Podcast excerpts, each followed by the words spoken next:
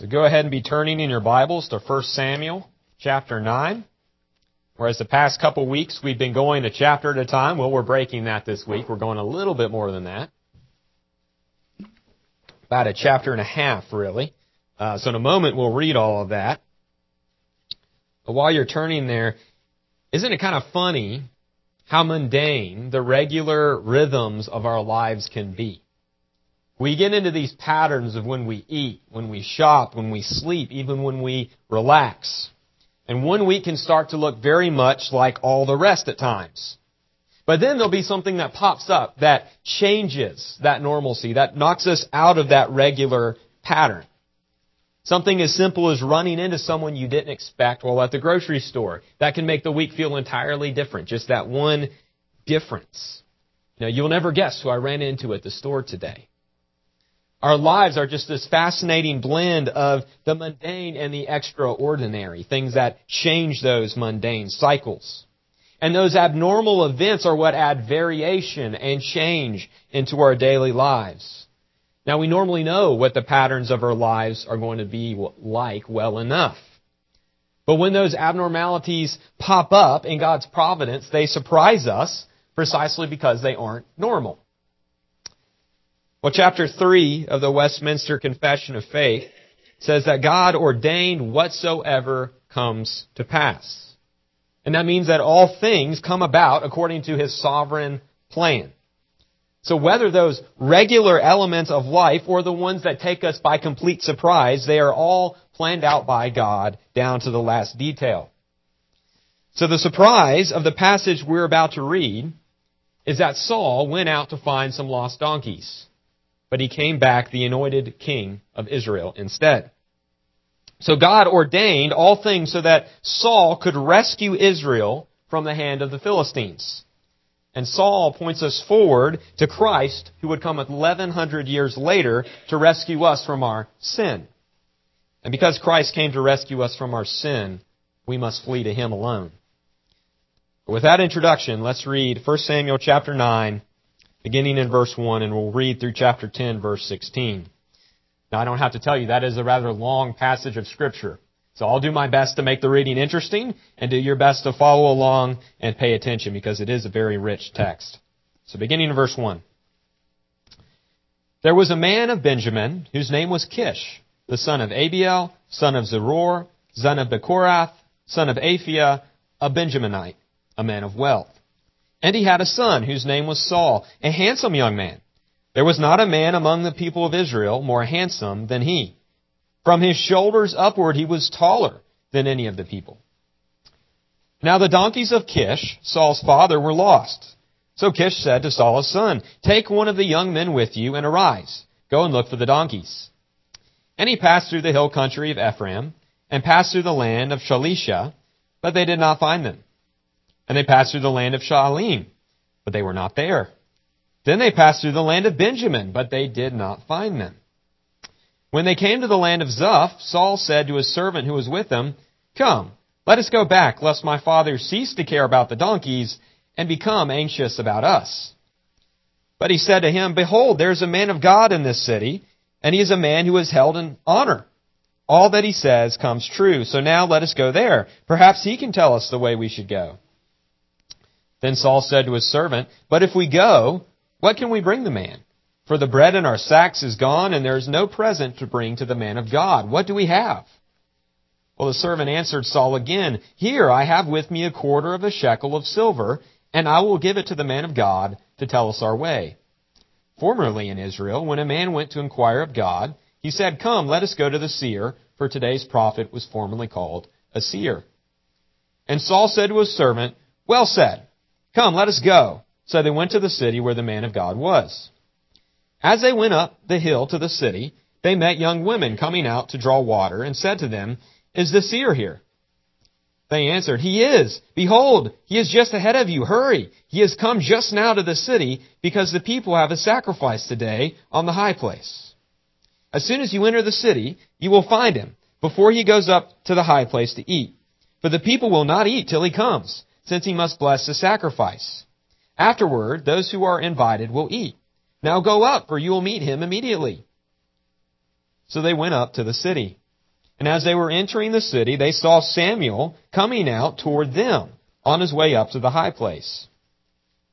Now the day before Saul came, the Lord had revealed to Samuel, Tomorrow, about this time, I will send to you a man from the land of Benjamin, and you shall anoint him to be prince over my people Israel. He shall save my people from the hand of the Philistines, for I have seen my people, because their cry has come to me. When Samuel saw Saul, the Lord told him, Here is the man of whom I spoke to you. It is he who shall restrain my people. Then Saul approached Samuel in the gate and said, Tell me where is the house of the seer? Samuel answered Saul, I am the seer. Go up before me to the high place, for today you shall eat with me, and in the morning I will let you go and will tell you all that is on your mind. As for your donkeys that were lost three days ago, do not set your mind on them, for they have been found. And for whom is all that is desirable in Israel? Is it not for you and for all your father's house? Saul answered, Am I not a Benjaminite from the least of the tribes of Israel? And is not my clan the humblest of all the clans of the tribe of Benjamin? Why then have you spoken to me in this way? Then Samuel took Saul and his young man and brought them into the hall and gave them a, a place at the head of those who had been invited, who were about thirty persons. And Samuel said to the cook, Bring the portion I gave you, of which I said to you, Put it aside. So the cook took up the leg and what was on it, and set them before Saul. And Samuel said, See what was kept is set before you. Eat, because it was kept for you until the hour appointed, that you might eat with the guests. So Saul ate with Samuel that day. And when they came down from the high place into the city, a bed was spread for Saul on the roof, and he lay down to sleep. Then at the break of dawn, Samuel called to Saul on the roof, Up, that I may send you on your way. So Saul arose, and both he and Samuel went out into the street. As they were going down to the outskirts of the city, Samuel said to Saul, Tell the servant to pass on before us. And when he had passed on, stop here for yourself for a while, that I may make known to you the word of God. Then Samuel took a flask of oil and poured it on his head and kissed him and said, Has not the Lord anointed you to be prince over his people Israel? And you shall reign over the people of the Lord, and you will save them from the hand of their surrounding enemies. And this shall be the sign to you that the Lord has anointed you to be prince over his heritage. When you depart from me today, you will meet two men by Rachel's tomb in the territory of Benjamin at Zelzah, and they will say to you, the donkeys that went, that you went to seek are found, and now your father has ceased to care about the donkeys and is anxious about you, saying, What shall I do about my son? Then you shall go on from there farther and come to the oak of Tabor. Three men going up to God at Bethel will meet you there. One carrying three young goats, another carrying three loaves of bread, and another carrying a skin of wine. And they will greet you and give you two loaves of bread, which you shall accept from their hand. After that you shall come to Gibeath Elohim, where there is a garrison of the Philistines. And there, as soon as you come to the city, you will meet a group of prophets coming down from the high place with harp, tambourine, flute, and lyre before them prophesying. Then the Spirit of the Lord will rush upon you, and you will prophesy with them and be turned into another man. Now when these signs meet you, do what your hand finds to do, for God is with you. Then go down before me to Gilgal. And behold, I am coming to you to offer burnt offerings and to sacrifice peace offerings. Seven days you shall wait until I come to you and show you what you shall do.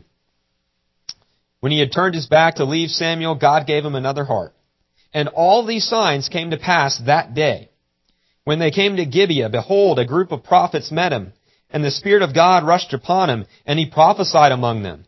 And when all who knew him previously saw how he prophesied with the prophets, the people said to one another, What has come over the son of Kish? Is Saul also among the prophets? And a man of the place answered, And who is their father?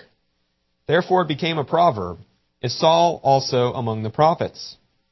And when he had finished prophesying, he came to the high place. Saul's uncle said to him and to his servant, Where did you go? And he said, To seek the donkeys. And when we saw they were not to be found, we went to Samuel. And Saul's uncle said, Please tell me what Samuel said to you.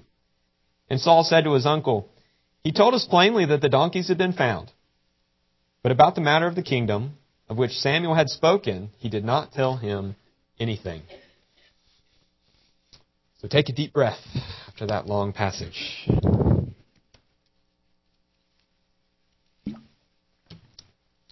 So we're going to break that down into four fairly brief points. so the first point is that Saul seeks donkeys. So a man of Benjamin named Kish is introduced in the text in the same way that Elkanah had been introduced back in chapter 1. So there, a special introduction for Elkanah was a narrative bridge to introduce his son Samuel, who would be the next major leader of significance in Israel's history. And now here, we see the introduction of Kish, the father of the next major figure in 1 Samuel. So in the previous chapter, we saw Israel ask for a king so that they could be just like the nations around them. And the root of that word for asking is the same as the root for the name Saul. So the question now is whether this son of Kish will be the king Israel had asked for. By human standards, Saul was an impressive candidate for king. The author tells us that he was very handsome and taller than anyone else in the nation. And don't be confused by the term young man in verse 2. He's probably about 40 years of age by this point. That term young man, it applied to grown men who were typically in their physical prime. So really, by external appearances, Saul fit the bill perfectly for what Israel wanted. But when it comes to his wisdom, his character, his inner spiritual qualities, the author says absolutely nothing. That means that we're meant to wonder as readers about who this man really is as we continue in this text. What will Saul do and how will it display what is in his heart? So having set the scene of the narrative, we find Saul out with a servant searching for his father's lost donkeys. Now that was not an abnormal thing to do by any means. Donkeys wandered off all the time. But what is interesting is that Saul failed to find these donkeys. In fact, the author goes out of his way to inform us that three separate times Saul could not find these donkeys. Now finally, Saul is ready to give up. He's ready to go back home before his father starts to worry about him. And it's interesting that the first venture of Saul in scripture ends in failure. In no ending. And in the ancient Near East, shepherding was considered a test. It was a test of one's ability to lead and to protect, one which Saul is currently failing. So from the outset, we have to just admit it that Saul is not looking too good. And if we connect the start here to the resolution at the end of the chapter, or uh, halfway through chapter 10, we see Saul return home to his uncle. And we'll talk about his interaction with Samuel in just a moment in the next point. But notice how he answered his uncle when he returns home. He only talked about events that pertained to the donkeys. Why did he not tell his uncle anything about being anointed? And why did he report to his uncle rather than his father, Kish? Now it's possible that Saul was being wise in withholding that information. It's also possible that he was trying to honor Samuel, who anointed him privately. But I think from the start and this finish of this narrative, we should see some hesitancy on Saul's part to accept what had happened to him. He went out looking for donkeys and came home the elect king of Israel. What a bizarre series of events. Let's look at the next section. Uh, point two, Saul seeks the word. So by the time you get to verse 5 in chapter 9, Saul is ready to throw in the towel and go home. He's failed to find the lost donkeys. But there, in the land of Zuph, next to the city of Ramah, the servant came up with a better idea. How fortunate and lucky they were to be right next to the home of a renowned seer. Saul was ready to give up, but the servant is the one that keeps him going. However, Saul complains even with this new idea that, oh, we're out of food. We don't have any money to give the seer. It's a, not a good idea. But the servant had money to offer. So finally, he persuaded Saul to go see the seer. So after much encouragement, he finally went to seek God's word from this prophet.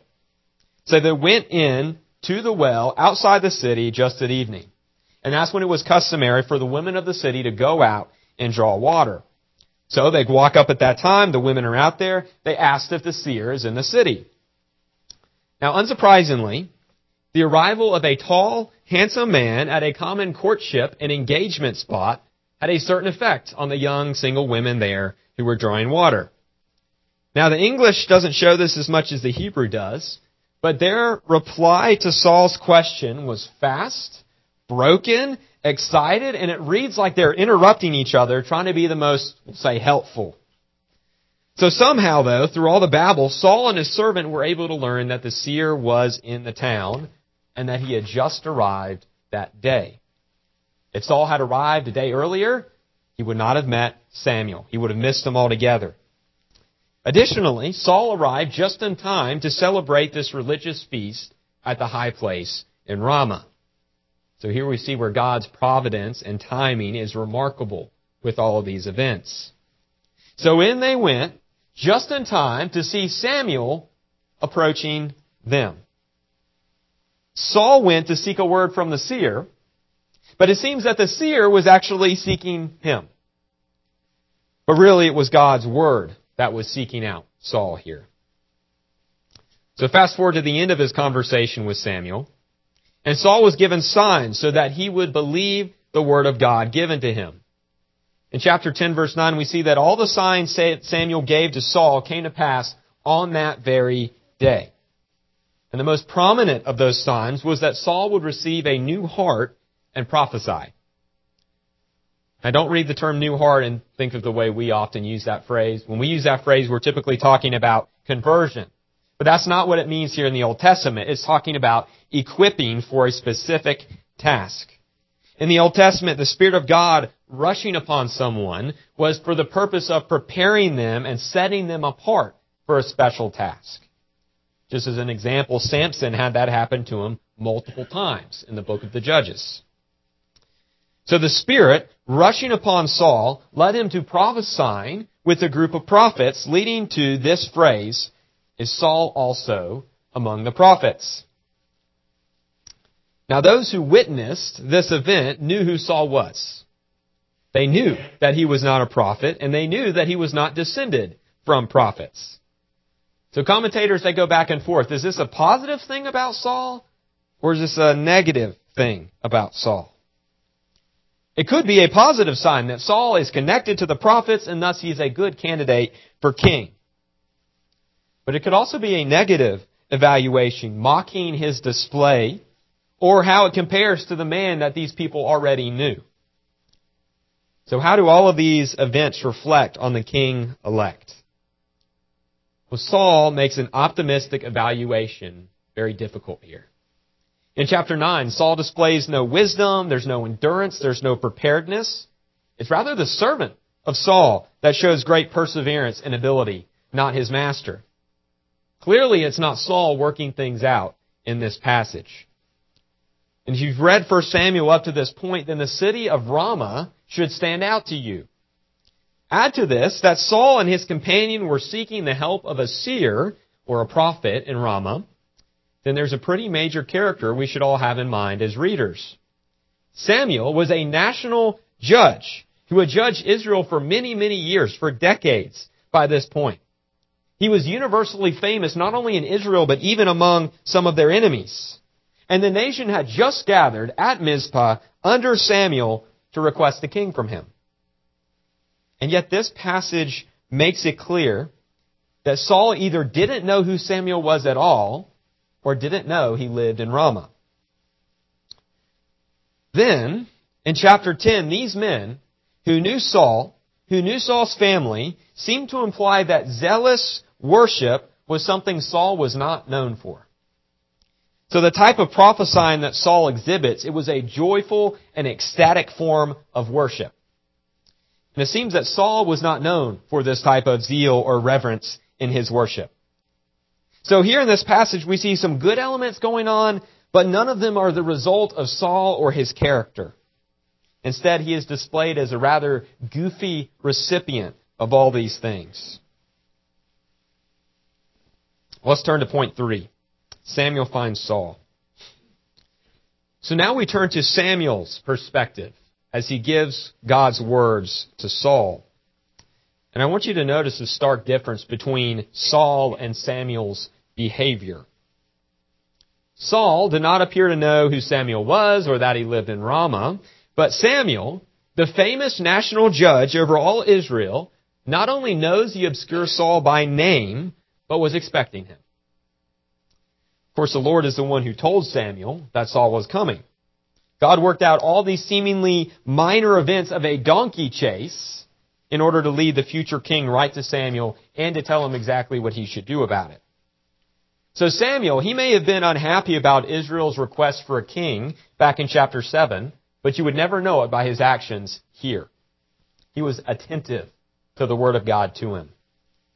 And Samuel was commanded to anoint Saul as prince over Israel because he will be God's instrument to save his people. The nation of Israel, they were crying out to the Lord for rescue from the threat of the Philistines. And the Lord cares for his people, so the Lord hears his people. And three times in verse 16, and then again in verse 17, God says, My people. His plan is to send a man to save his precious people from harm's way. Saul is the instrument of this work to rescue them.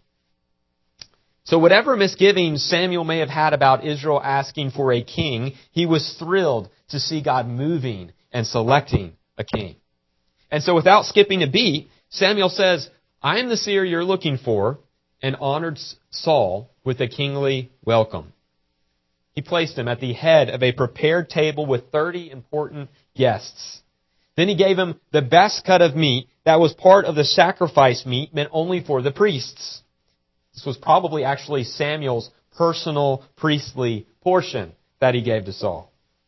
So the most important man at the feast gave honor to somebody that no one else at the table even knew.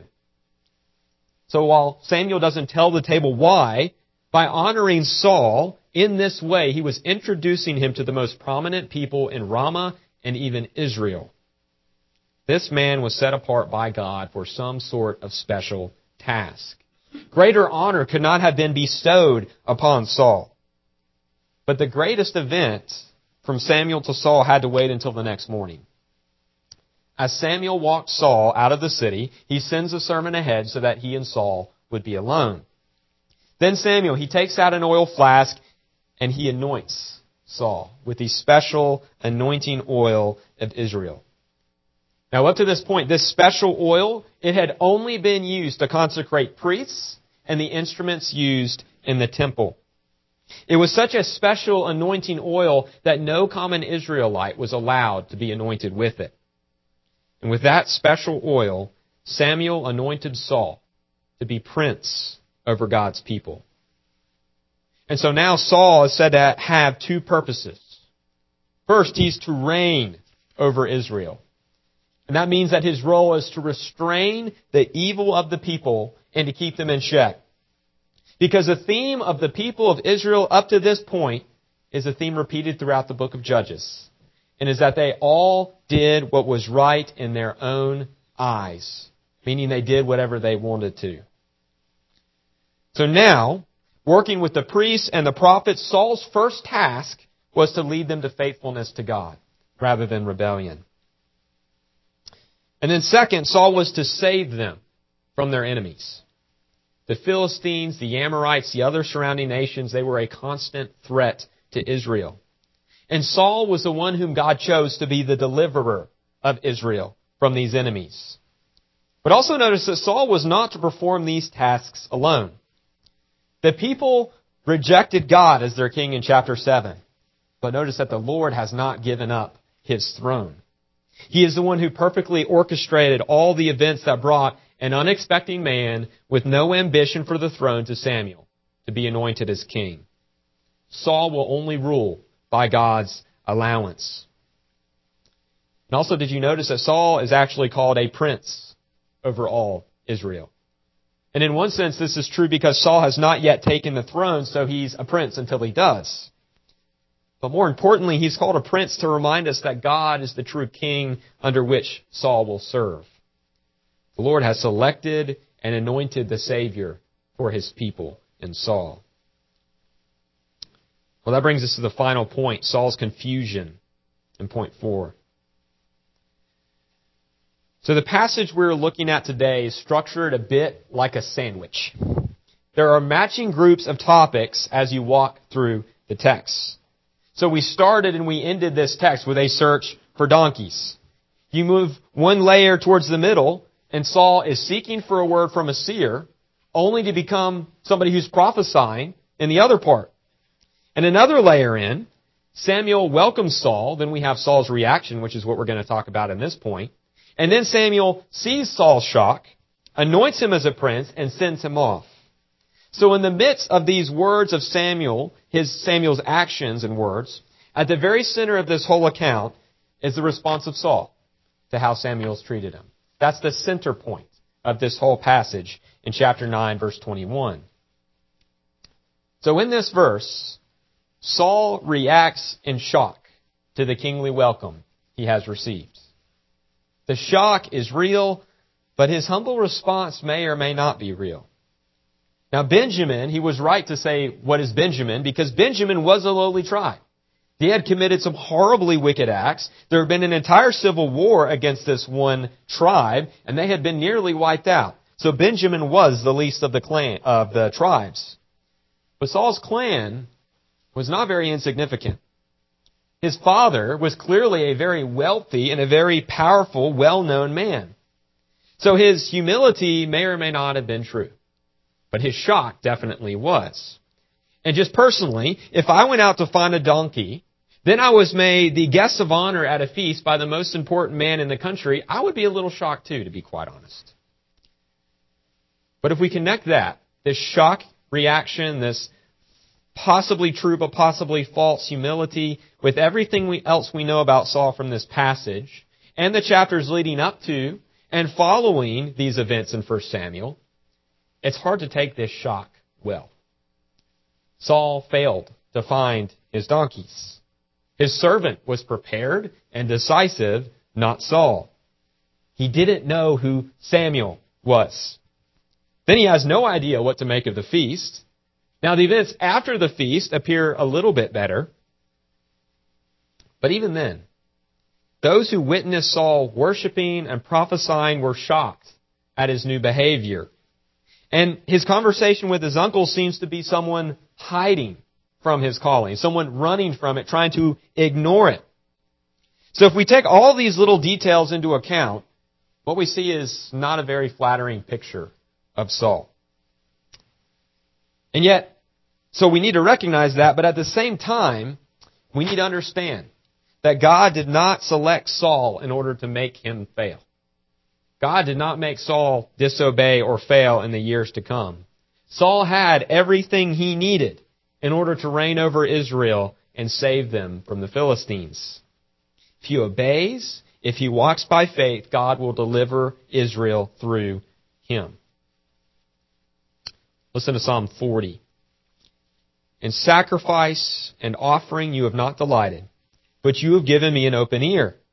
Burnt offering and sin offering you have not required. Then I said, Behold, I have come. In the scroll of the book it is written of me, I delight to do your will, O my God. Your law is within my heart. So will Saul delight in doing the will of the Lord or seeking his own welfare? So that is the question going forward. Will Saul be faithful and rescue Israel? So that's where we are in the, in the text of 1 Samuel. So what are the takeaways from this passage?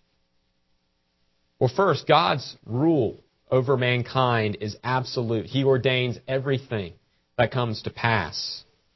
So often we think about the big decisions in our lives as part of God's plans, but then we forget about the normal, the day to day events, the mundane things in our lives. But in this text, we see Almighty God using a wild donkey chase to establish a king. Is that how any of you would have planned that? Now this doesn't mean that if we run to the store for some bread or some milk that we should expect to come back as the anointed future president of the United States. That's not what this means. But it does mean that every single detail of what we do somehow fits into God's plans. That makes it all the more important to honor the Lord in everything you do, every aspect, every area of your life. Because you never know when being kind in passing can lead to a gospel window with an unbeliever. You don't know when hope, while undergoing suffering and trials, could embolden another believer, when it could preach to an unbelieving relative. Nothing is by chance, and nothing is inconsequential. The Lord has worked out every detail of your life, just as He has worked out every detail of your salvation. Next, the salvation that was promised through Saul was primarily a physical one. Israel needed to be physically rescued from the Philistines. But what they needed even more was spiritual rescue from their sins. There are physical elements in your lives that you struggle under. Health concerns, family problems, and your own finite limitations living in a fallen world. But your spiritual issues are far more severe than those things. Israel needed a better Savior than Samuel or Saul, just as you do. They needed someone to rescue them both physically and spiritually. And how fitting it is that we come to this text at this time of the year. Matthew 1, which we read from earlier.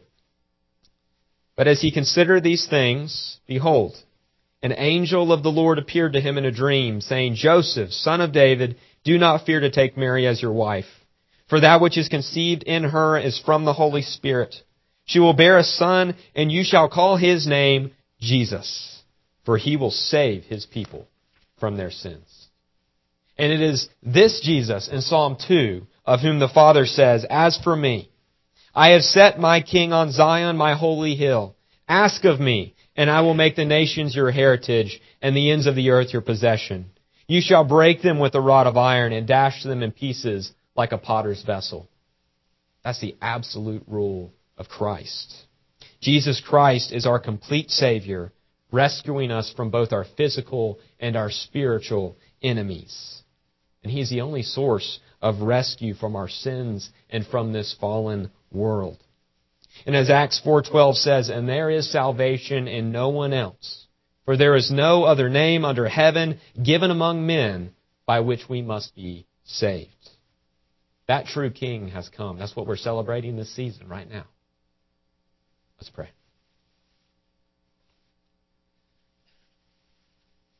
Lord Jesus, we do thank you that you have come, that Emmanuel, you are God with us, and that because of that we can flee to you. We can flee to you as our rescuer, the one who delivers us from sin and from evil and from death, and delivers us into your kingdom, the kingdom of the beloved Son. Lord, help us to praise you for that. Help us to remember that even as we celebrate Christmas, that you came so that you might be our Savior, the true King. Lord, help us to give you praise because you are King. Amen.